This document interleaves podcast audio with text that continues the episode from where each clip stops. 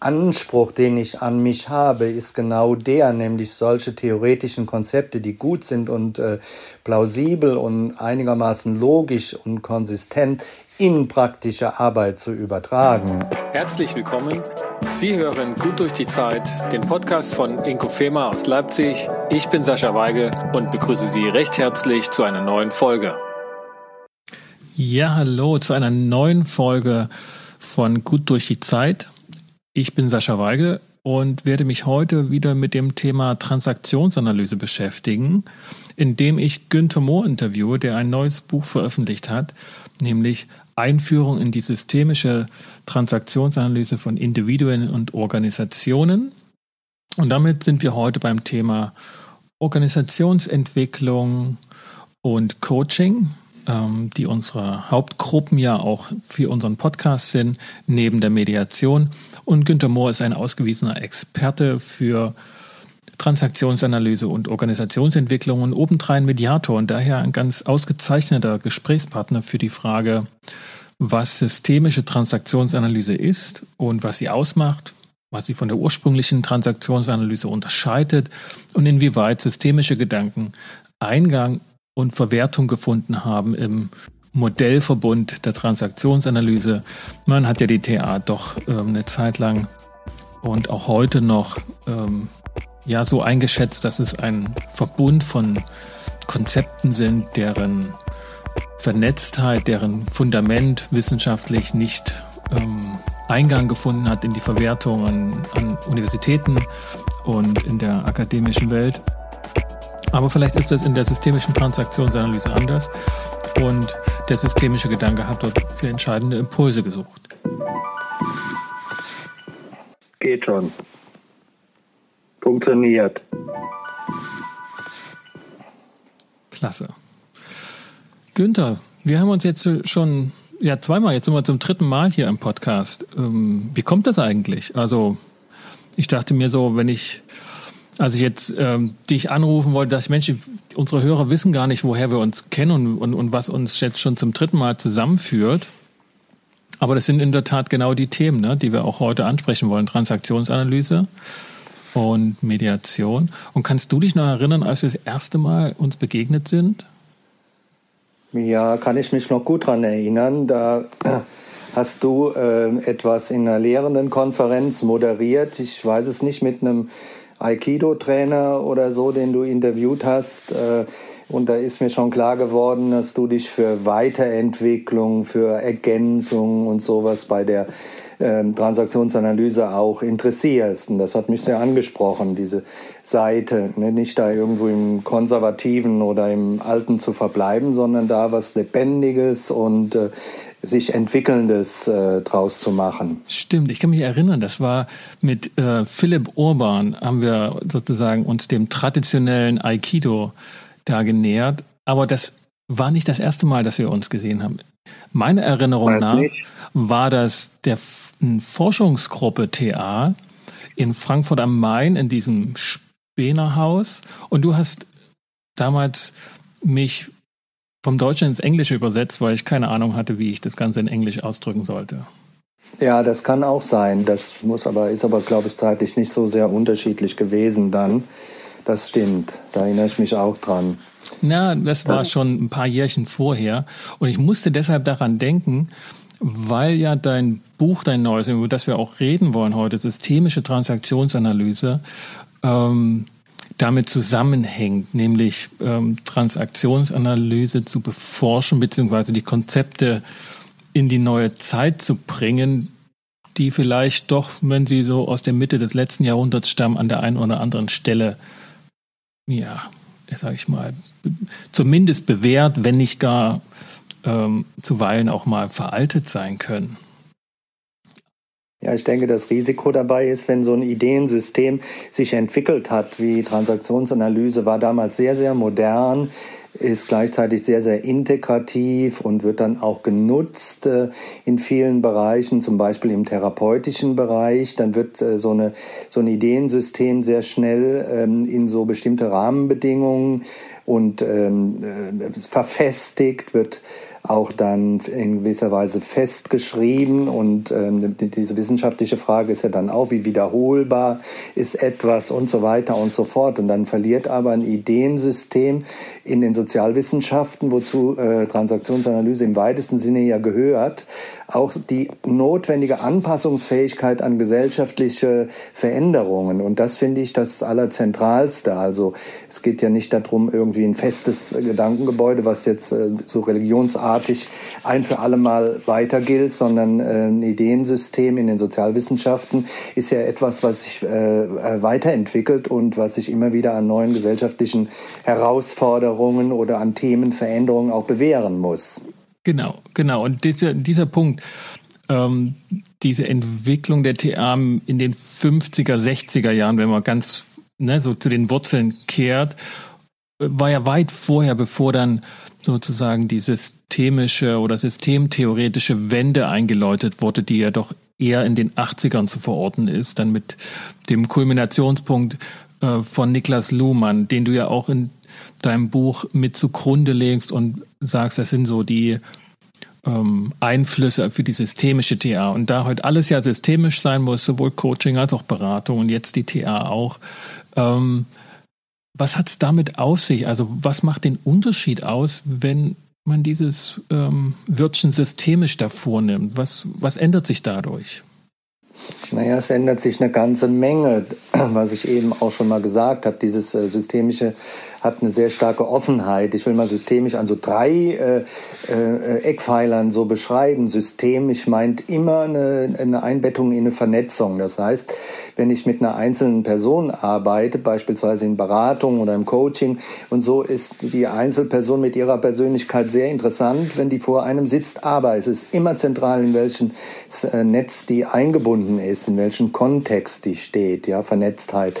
Der zweite Aspekt äh, ist, dass die diese Person, das wissen wir aus der systemischen Arbeit, ihre eigene Wirklichkeit konstruiert. Also es gibt keine Wirklichkeit an sich, sondern ich muss, wenn ich mit einem Menschen arbeite, sehr genau studieren, wie dessen Wirklichkeitskonstruktion ist und wie der sich das Leben so zurechtgelegt hat. Und ein dritter Aspekt ist noch dieses, äh, diese, diese zweite Variable hängt sehr davon ab, dass äh, lebende Systeme, das haben wir aus dem Systemischen gelernt, so eine Art Selbsterhalt haben. Autopoiesis nennt sich das, also aus einem griechisches äh, Wort, was bedeutet, dass da quasi so eine innere Struktur sich in jedem System bildet. Auch, dass wir unsere, unsere Denksysteme, also unsere Wirklichkeitskonstruktion dafür benutzen, ob das jetzt die Einzelperson ist oder auch eine ganze Firma, um ihren Selbsterhalt zu gewährleisten. Und solche Dinge sind in einer, in einer, in einer ursprünglichen alten ähm, humanistisch-psychologischen Individualperspektive nicht enthalten gewesen. Die mussten dazukommen, um überhaupt äh, ähm, sagen wir mal, die gesellschaftliche Wirklichkeit abzubilden. Mhm. Wenn ich mal das kontrastiere, ne, den humanistische Psychologie, ein Teil davon ist die Transaktionsanalyse, und jetzt humanistisch nicht äh, so wertebezogen äh, verstehe, sondern wirklich der Mensch gehört in den Mittelpunkt und ist Ausgangspunkt und Endpunkt aller, aller Ideen, was der Kern von Humanismus ausmacht. Und damit sozusagen der einzelne Mensch in die Betrachtung gezogen wird. Und wenn ich jetzt naja, das Familiensystem nehme, dann nehme ich halt mehrere Menschen oder eine Organisation verstehe ich als eine ne, Zusammenarbeit von mehreren Menschen dann habe ich ja immer noch nicht den Sprung geschaffen, den die Systemtheorie mit Niklas Luhmann gemacht hat, dass sie den Menschen aus der theoretischen Konzeption sozusagen herausgenommen hat und da etwas anderes hingesetzt hat, nämlich Kommunikation im sozialen Systemen und sozusagen nicht vom Menschen ausgehend gedacht hat. Und das scheint mir immer wieder so eine Differenz zu sein, die nicht gemacht wird, wenn man systemische Beschreibungen vornimmt, sondern denkt, okay, da muss man halt jetzt ein System von Menschen bauen. Wie ist das bei dir, wenn du systemische Transaktionsanalyse konzipierst und jetzt auch formuliert hast? Ist das ein Punkt, der ausgeführt wird, dieser, dieser Unterschied? Ich nenne jetzt mal systemisch und systemtheoretisch im Sinne von Luhmann? Ja, wenn du äh, den, in, dem, in dem neuen Buch gibt es ja einen Teil über das über die individuelle Perspektive, systemische Perspektive und die organisationale systemische Perspektive. Ich will es mal jetzt an der organisationalen Perspektive sehr deutlich machen. Dort findest du nichts mehr über äh, die Einzelpersönlichkeit in diesem Sinne, sondern eine Organisation ist dort beschrieben in zehn äh, Dynamiken, die alle aber jetzt an Luhmann auch anknüpfen, beispielsweise ähm, Phänomene wie äh, die Kommunikation, die Rollen etc. in den Vordergrund stellen. Ne? Also die Organisation existiert dadurch, dass Kommunikation vorhanden ist und dadurch, dass Kommunikation zwischen bestimmten Rollen vorhanden ist, äh, wo die Menschen, die jetzt im Einzelnen da äh, äh drin sind, in den Rollen äh, von der Organisationsseite her im Prinzip äh, auswechselbar sind. Ah, das, das heißt, in deinen in der Beschreibung von den, es sind zehn Systemdynamiken, gelingt es dir sozusagen die Konzeption anhand von Kommunikation vorzunehmen und damit dich, dich in Anführungsstrichen an Niklas Luhmann anzuschließen und, und die Form der systemischen Transaktionsanalyse zu kreieren, die beide Welten miteinander verbindet, sowohl die systemtheoretische Grundlage als auch die Modelle der Transaktionsanalyse dann verwertbar werden. Ja, ich habe ja versucht, mit den zehn Dimensionen oder zehn Dynamiken genau das hinzukriegen, so ein, so ein pragmatisches Instrument zu beschreiben, wie jemand, der mit einer Organisation arbeitet, mit ihr konfrontiert ist, vielleicht auch ein Investor in einer Organisation, wie der eine Organisation, ein Unternehmen gut erfassen kann ohne dass auf die einzelnen Personen jetzt so sehr geschaut wird, sondern in, wie die Organisation insgesamt aufgebaut ist, womit die sich aufmerksamkeitsmäßig beschäftigt, wie sind die Kommunikationsvorgänge, was für Problemlöseverfahren hat die Organisation. Transaktionsanalyse kann man dann wieder nützen, um einzelne dieser großen Dimensionen in Mikroeinheiten zu beschreiben. Ich will mal ein Beispiel geben, zum Beispiel die, ähm, wie welche ähm, in der Transaktionsanalyse gibt es für äh, schwierige soziale oder Kommunikationssituationen, zum Beispiel das Spielekonzept. Und das kann man natürlich wieder hervorragend nutzen, wenn man einer Organisation begegnet. Welche Spiele sind in, kommen in dieser Organisation vor? Aber man ist dann auf einer anderen Ebene, nicht zu gucken, welcher einzelne Mensch spielt welche Spiele, sondern welche Spiele sind typisch für diese Organisation. Mhm, mhm. Das schließt ein wenig an an die Konzeptionalisierung von Christoph Lemp wenn ich das richtig in der Namen in Erinnerung habe, die auch das, das Spielekonzept so aufgebaut hat, dass immer mehrere Menschen miteinander ihre ganz individuellen Spiele spielen und niemals einer alleine. Und das verhindert schon sozusagen eine individuelle Schuldzuschreibung, ne, wer jetzt an dem Spiel schuld ist. Ja, Schuld ist so ein typisches individualpsychologisches Konzept.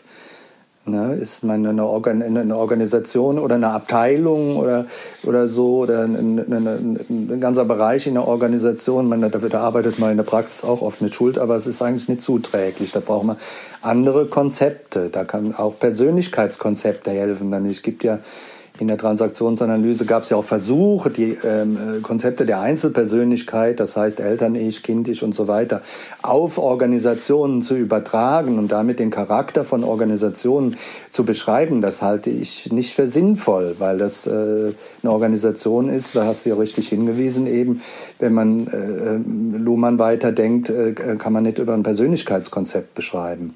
Ja, ja, also ich meine, das war immer etwas, ich komme ja sozusagen ne, persönlich aus der aus der Juristerei und damit aus der, also und, und in meinem Falle auch aus der Verwaltungsrechtswissenschaft ähm, und, und hatte natürlich, natürlich in Anführungsstrichen, da aber wirklich meine Schwierigkeiten im Rahmen der Transaktionsanalyse Niklas Luhmann zu erkennen und kann mich an Diskussionen und an, an auch an einem Kongressbeitrag erinnern, so mit der Frage, ob die TA nicht schon immer systemisch war, weil sie ja Ausgangspunkt der TA waren ja gruppentherapeutische Sitzungen. Und die Gruppenkonzepte von Eric Byrne, die auch heute noch ähm, virulent und sehr ähm, viel rezipiert werden, immer noch sozusagen ne, den, den Ausgangspunkt bilden. Und da hätte die TA schon immer die Gruppe im Blick gehabt und damit das System von Menschen. Und das passte für mich nie zum, zum, zur Idee von Systemtheorie, wie sie Niklas Luhmann ausformuliert hat. Ich meine, der, der Byrne, der hatte ja äh, Kontakt zu Norbert Wiener zum Beispiel, der die Kybernetik mitentwickelt hat und er hatte schon ein paar Anflüge dann von äh, systemischer Einzelkonzepten, aber ich denke, diese Übertragung, die durch Luhmann passiert, ähm, das von der Einzelperson wirklich zu lösen, ähm, das ist für viele Transaktionsanalytiker äh, klassischer äh, Denke ist das fremd. Ne? Also insofern so, so zu denken, äh, ja. Also es hat ja, das hat ja wirklich, ähm, das war ja tatsächlich eine theoretische Revolution, die in die Praxis und in die Praxisberatung gar nicht so deutlich übernommen wurde. Da ist ja auch viel kritisiert worden daran und eine gewisse Kälte und, und, und Analyse, äh, analytische äh, Distanz, die in der praktischen Beratung abträglich seien. Also dafür, da war Luhmann ja nicht wirklich ein Einflüsterer für die Praxis, sondern so wie er auch sagte, Theorie wird gemacht für Theoretiker und nicht für die Praxis. Naja, ich denke, dass das schon, also ich, ähm, so ein Markenzeichen von mir, wenn ich das mal so sagen darf, oder ein Anspruch, den ich an mich habe, ist genau der, nämlich solche theoretischen Konzepte, die gut sind und äh, plausibel und einigermaßen logisch und konsistent in praktische Arbeit zu übertragen. Also da bin ich schon bei, eine gute Theorie ist die beste Praxis. Ich glaube, das wurde unter anderem von Kurt Lewin mal gesagt, aber das, ich glaube, das wird auch unterschiedlichen Leuten zugeschrieben, ist aber jetzt egal, dass ich da mit dem Konzept der systemischen Transaktionsanalyse und der systemischen Organisationsanalyse tatsächlich praktische Konzepte anbiete, die Menschen in ihrer täglichen Arbeit als Berater und als Coach einsetzen können. Mhm.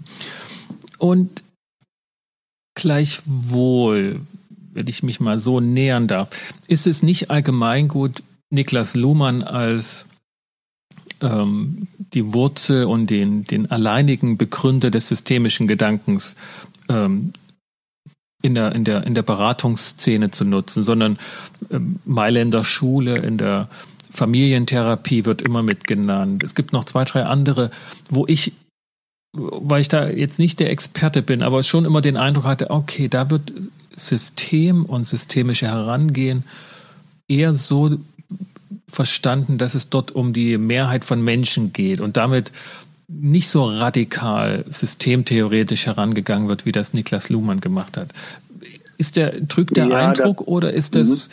tatsächlich, äh, stellt sich nochmal anders dar? Da bist du als Psychologe äh, und, und auch mit deiner Erfahrung näher dran? Naja, ich meine, ich bin, komm, bin ja Psychologe und Volkswirt oder umgekehrt, Volkswirt und Psychologe. Als Volkswirt hat man sowieso schon mal oft eine Makroperspektive auf Dinge oder gesellschaftliche Vorgänge, wirtschaftliche Vorgänge. Das ist sicherlich auch eine, eine Wurzel des Ganzen. Aber ich meine, mein systemischer Ansatz, der wird schon von unterschiedlichen Quellen. Das Luhmann nur eine gespeist. Die Mailänder Schule, äh, Salvini Palazzoli oder sowas, äh, die du genannt hast, ist für mich ungeheuer wichtig, weil die nämlich diese ganze Geschichte mit den zirkulären Prozessen oder zirkulären Fragen entwickelt haben. Und das wurde dann ja auch von der deutschen Heidelberger Schule dann entsprechend ausgeweitet und ausformuliert mit so Spezialansätzen dann heutzutage von Gunter Schmidt mit dem Hypnosystemischen. Also da ist ja eine, eine, eine recht äh, interessante Entwicklung, die zu meinen Ansätzen gut passt. Also dass ich das auch gerne miteinander verbinde. Und ich möchte auch nochmal die, die Palo Alto Schule erwähnen an der Stelle, so ähm, Bateson, äh, Watzlawick und so weiter, die Leute, die haben natürlich auch eine ganze Menge entwickelt um diesen, dieses Stichwort Kommunikation. Also nicht die Einzelperson, sondern die, die Qualität des Kommunikationsprozesses, also des Zwischenmenschen. Was zwischen Menschen passiert, das kann man jetzt auf zwei Menschen sehen, aber auch auf mehr oder auf eine ganze Organisation in den Vordergrund zu stellen. Also das mein Arbeiten stammt da schon aus verschiedenen Wurzeln. Mhm. Na, ich mag jetzt zum Abschluss nochmal ein Konzept der TA ansprechen, mit dem Transaktionsanalyse nun wirklich auch äh, in die breite Fläche der Beratung und Gesundheitsszene, ähm, äh, will ich es mal nennen, äh, gedrungen ist und das oftmals gar nicht mehr als originäres TA-Konzept wahrgenommen wird, nämlich das Antreiberkonzept, das in jeder Burnout-Präventionsveranstaltung ähm, und weit darüber hinaus auch über die TA-Szene Bekanntheit erlangt hat. Und du hast in deinem Buch da dieses Konzept nochmal ganz eigen aufgefächert und hast auch ähm, mehr als die klassischen fünf Antreiber, Antreiberdynamiken äh, formuliert. Magst du das nochmal erläutern ja, für unsere Hörer? habe mich da, also ich habe mich schon mal gefragt, ähm, die, diese ähm, klassischen Antreiber haben ja immer noch so viel mit dieser Befreiungspsychologie äh, ähm, zu tun, wie, wie ich bin von meinen Eltern beeinflusst worden und wie muss mich dann später davon befreien, beispielsweise nicht mehr perfekt sein zu müssen oder nicht anderen mich anpassen zu müssen und so weiter und so fort. Ich denke, wenn man sich heute die Welt anguckt, wie Menschen oder vielleicht auch die nachkommenden Generationen, unter welchen Antreibern die stehen, da sehe ich da noch ganz andere Aspekte. Ich habe mal drei Stück jetzt äh, mal so benannt. Im Buch sind noch einige mehrere. Also was ich einen interessanten Antreiber finde heutzutage, ist zum Beispiel dieser Antreiber sei auffallend. Also dass äh, egal wie, äh, ich muss irgendwo mich selber produzieren, auffällig machen, mich darstellen, ob im Internet oder in einer Castingshow oder so irgendwas. Auf die Gefahr hin, dass ich mich blamiere, ganz egal. Hauptsache, ich falle in irgendeiner Weise auf und äh, stelle mich selber dar.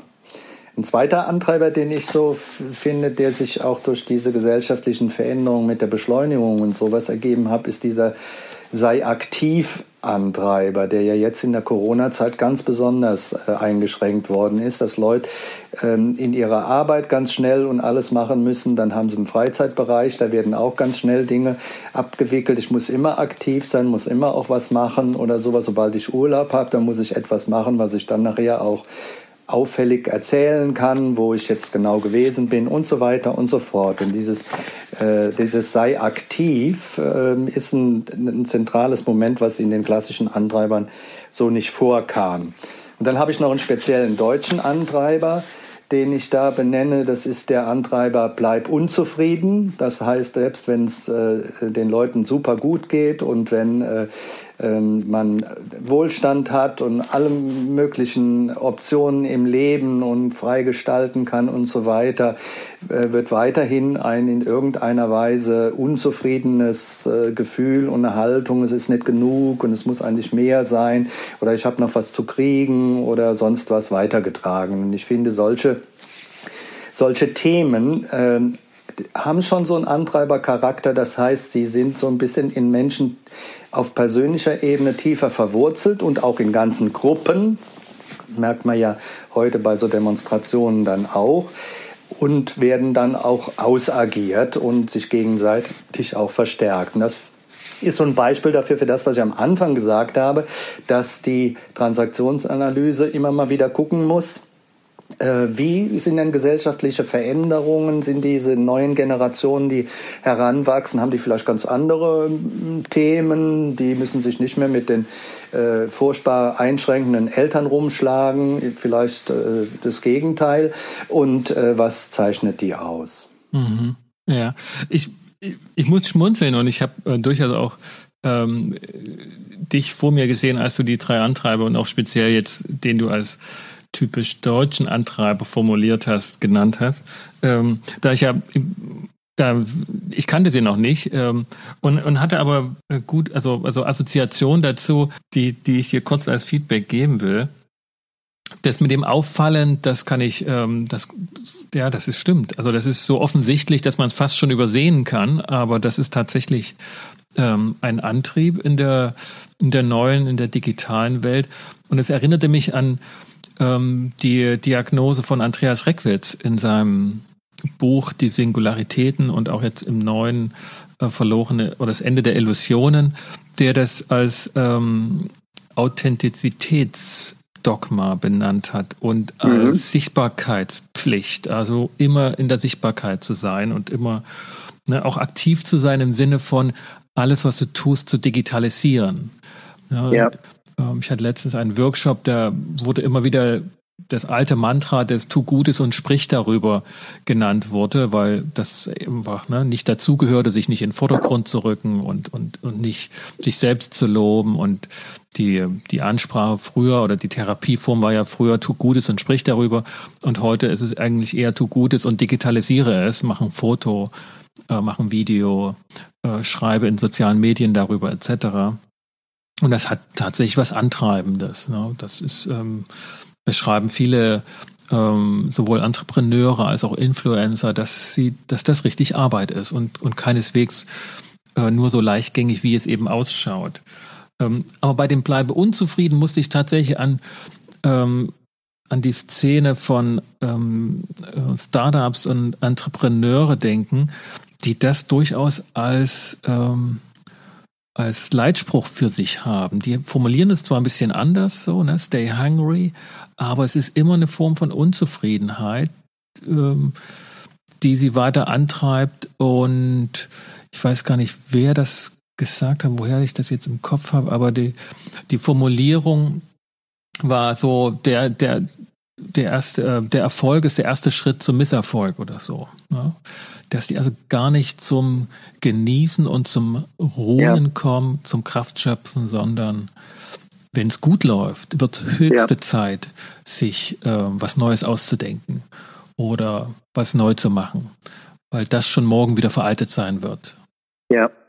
Und das ist tatsächlich ein, ja, ein Zug dieser Digitalisierung, der schon auf unterschiedlichsten Ebenen ähm, beobachtet wurde. Und du hast es jetzt in die Form von Antreibern gebracht. Das finde ich ähm, deshalb auch bemerkenswert, weil ich den Eindruck habe, dass hier das familiäre Konstrukt also dass Antreiber ähm, äh, sozusagen die, die Lösungsideen der, der elterlichen Bezugsperson sind, völlig aufgelöst wird.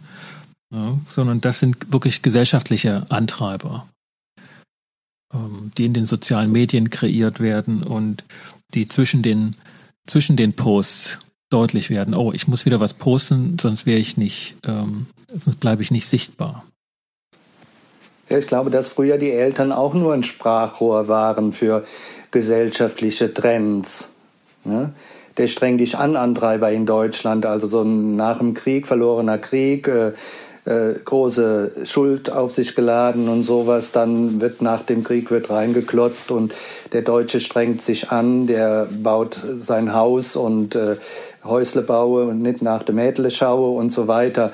Der, äh, das hat ja auch dann äh, die Sprache der Eltern, die die dann weitergeben, ist ja, sind ja auch die gesellschaftlichen Trends.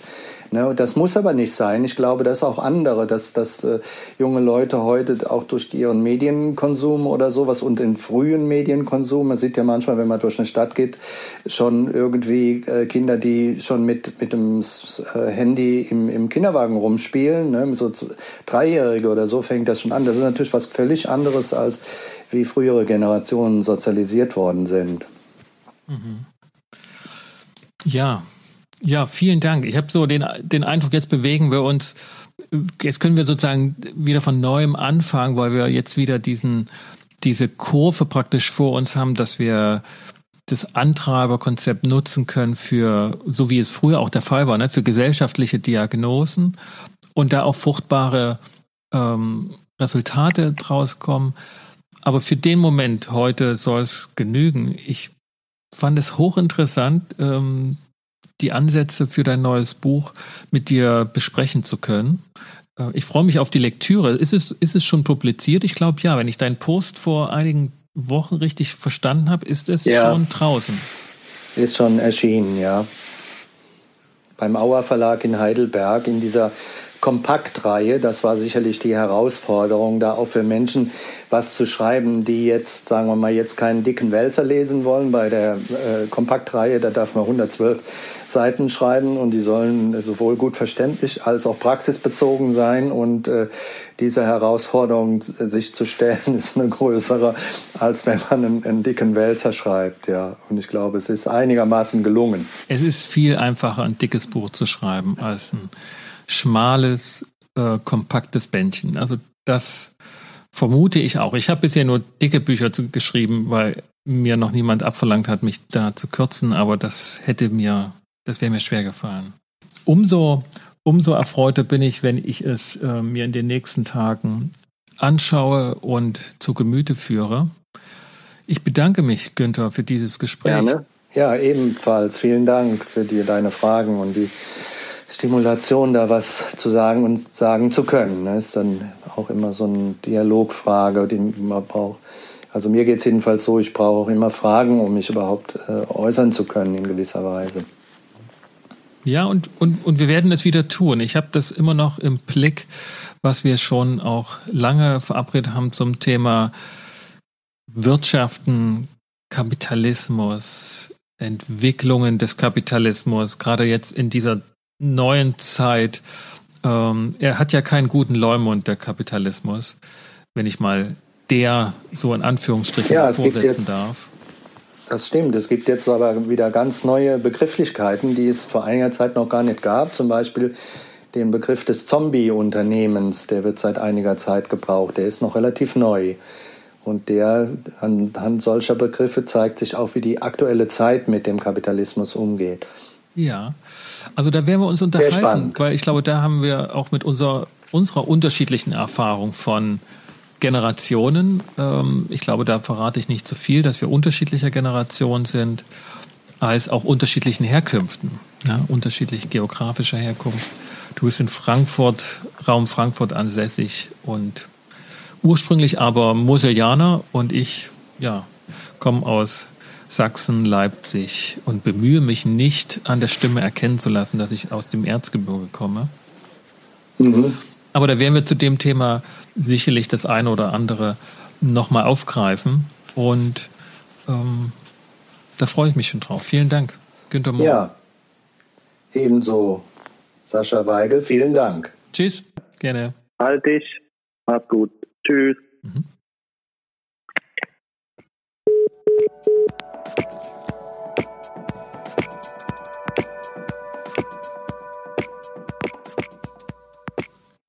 Das war mein Gespräch mit Günther Mohr zur systemischen Transaktionsanalyse. Wenn Sie, liebe Hörerinnen und Hörer, keine Episode mehr verpassen wollen, dann abonnieren Sie doch einfach diesen Podcast und drücken den Button Abonnieren und vergessen auch nicht Ihren Freunden und Kollegen Bescheid zu sagen, dass wir hier bei Inkofema im Podcast gut durch die Zeit zu Mediation, Konfliktcoaching, Organisationsberatung und vieles mehr dazu sprechen. Ich bedanke mich für den Moment, dass Sie dabei waren und verbleibe mit besten Wünschen. Kommt gut durch die Zeit. Auf Wiedersehen.